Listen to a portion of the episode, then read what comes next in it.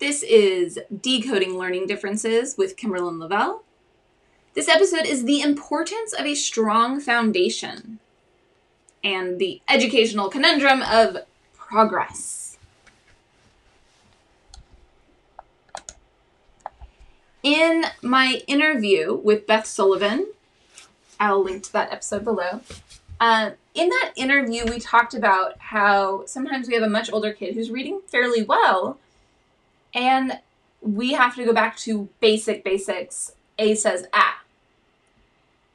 Because they're coming up with struggles in making progress to go further in their reading. And one of their struggles is that they're missing some foundational skills. So, this episode is really going to be digging into that idea of the importance of a strong foundation and the issue that I have sometimes with just trying to show progress. So, the importance of a strong foundation. Um, if you've played Jenga, you know that as you're pulling out the blocks and it's going higher and higher, you're actually losing the solid foundation that we had to start with and it's getting all topply, right? The blocks all fall over. When toddlers are first learning and stacking blocks, they just start t- stacking one on top of another and they want it to go as high as it can, then it falls over. And, you know, it's the start, they're not even stacked very well, and so they just fall over after three blocks, and then they get up to five blocks, and then and as they develop, they start to realize that if they have a stronger base and the bigger blocks on the bottom and they work small, right? They a strong foundation allows them to actually build it taller than if they just go straight up. Obviously, there's a lot of architectural people, architects throughout history, they've built with that that same knowledge of you need a strong foundation in order to have something that withstands the test of time.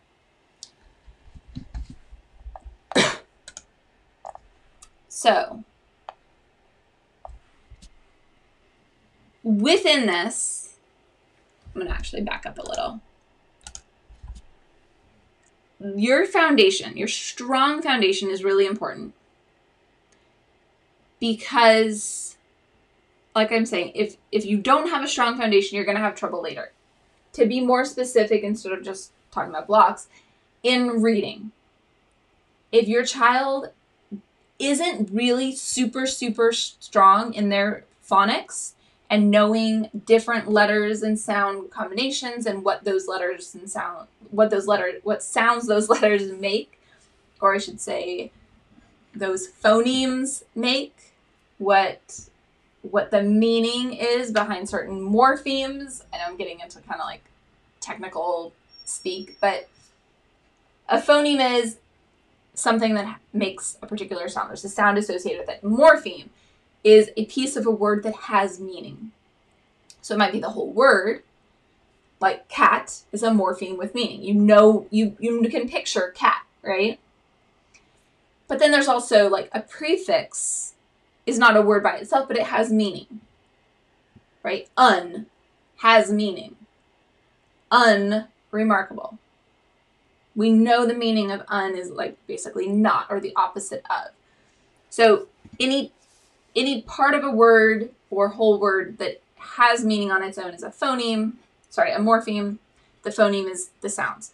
So learning those pieces, they don't have to know phoneme morpheme, the, those words they need, but they need to know the, the, the concept underneath that of this letter makes this sound. These two letters make this other sound. These three letters make this other sound. Those are all different phonemes and they have certain sounds. So all of all of that plays into how well they're going to read later. A lot of times we kind of stop working on phonics a little too early we don't have a super strong foundation. So they kind of know letters and sounds in general, but then they start relying very heavily on sight words and just sight reading, memorizing what that this this says this, this says this, this says this. And when they get to things that are hard or that they haven't learned yet, they don't know what to do with it. They really can struggle. And then they just kind of mumble past it, or they might ask, What is this word? But if you ask them, Well, break it apart, they don't really know what you mean. Or they might start with the first sound and they don't know what to do with the rest. They don't know how to break it apart. So we actually need to teach phonics a lot longer than we tend to to have that really strong foundation for reading.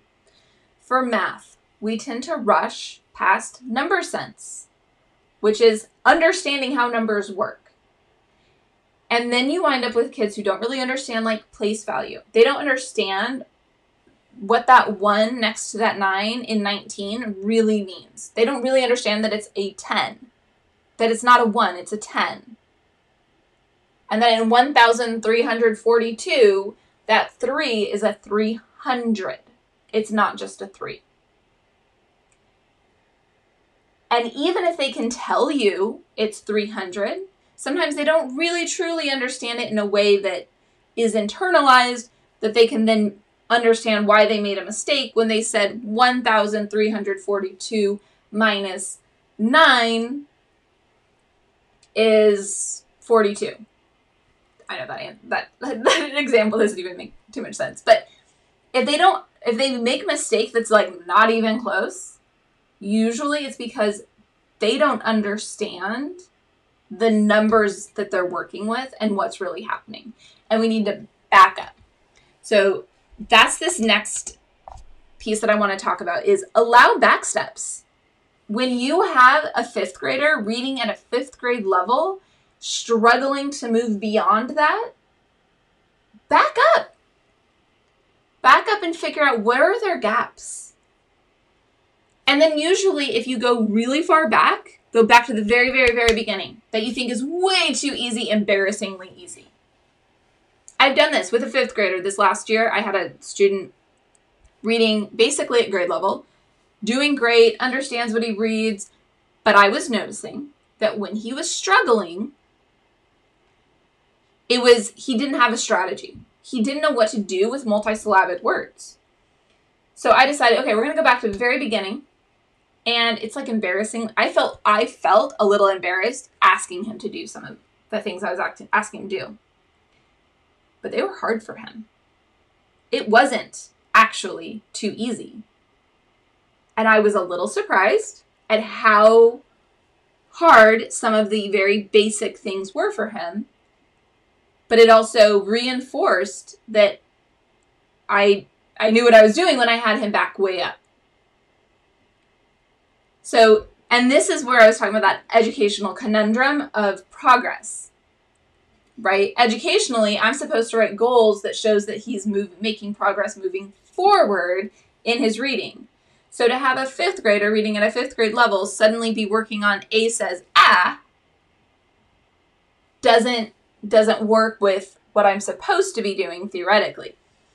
But it, I know that in the long term, that's how I get him to go further, is to back way up, fill in the gaps, and it is going to go a lot faster than taking six years to get back to a fifth grade level, right? He has so much, but there's some very foundational beginning stuff that he was missing that we need to fill in so that he can then just fly.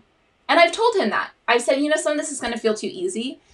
We just need to get really strong in some of these more beginning things that look a little easy because then it's going to be so easy for you later when we go back to reading the really big words and periodically I'll show him like a really big word and show him how the thing we just learned applies to that really big word.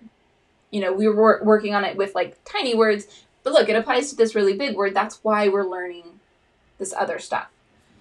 Um, and then he's always fine with it. He's a really cool kid anyway, so he's always fine with everything. So I want you to take a minute and really think and reflect in your child's learning where are they struggling to make forward motion that might give you a clue, or where are they making a lot of mistakes that might give you a clue of where they need to take a back step? They need to go back to that foundational understanding. Get out those manipulatives for math, like anything that's tangible that they can work with. The the um, base 10 blocks. If you don't have any, grab some base 10 blocks or the Montessori materials are really beautiful. I love them, but they are a lot more pricey than just like the base 10 blocks on Amazon. But if you want to get some of the beautiful Montessori materials, there there is some benefit to the Montessori stuff. They've got like um, some of what they have can be applied a little easier to different concepts. But I'm not going to get into that right now. My point is get something. Having something that concrete shows this is a one, this is a 10, this is a 100, this is a 1,000 really helps. Because then you can also go from there and say, okay, this 1,000 is now a 1, which makes this 100 a tenth, which makes this 10, what was a 10, a thousandth or hundredth, and then down to a thousandth as the tiny ones, right? So you can it, it it can get adjusted based on what you're working on. Having those manipulatives super powerful. I definitely recommend it all the way. If you have a high schooler and you don't have any manipulatives, please get some. It helps with that foundational understanding so that when you're going on to a new topic, anything you can do to make it very real definitely helps. And I've talked about this before that importance of the concrete when we're learning math, we need the concrete before we go into pictorial and into abstract. Too often, as our kids get older, we jump to abstract. They make mistakes they don't understand because they don't have enough foundational understanding that comes from using those concrete materials. With reading, we need a really strong foundation of understanding how sounds work, blending different sounds together, rhyming, making up silly words by changing the first sound or the last sound or the middle sound. Playing with words like that, super helpful, super important, and that all builds phonemic awareness. The phonics, knowing letters and sounds, and not just that A says ah. A says at, A says a, A says ah, uh, and basically all the vowels say uh at some point in reading, sometimes any of them will say uh. B is pretty constant, right? But then they also need to know how to like blend the BL, boo. C, it can say k, it can say s. CH, sometimes, oh, mostly says ch, but later it might say k. So really looking at the the the more advanced phonics. Get into all of that because that's going to really help with being able to then apply it to larger words later that they've never seen. Because usually the really big words follow the rules the most. So they're actually easier because if you break them apart into their chunks, you know, T I O N pretty much always says shun. It's easy, like if you just know it, you know it. Done. They can be very easy to just break them apart. So if your child is struggling, back it up. And I want to know where is your child struggling? Where might they need to backstep? If you have questions on this, want a little support, reach out to me, Kimberlyn at decodinglearningdifferences.com. I really look forward to hearing from you.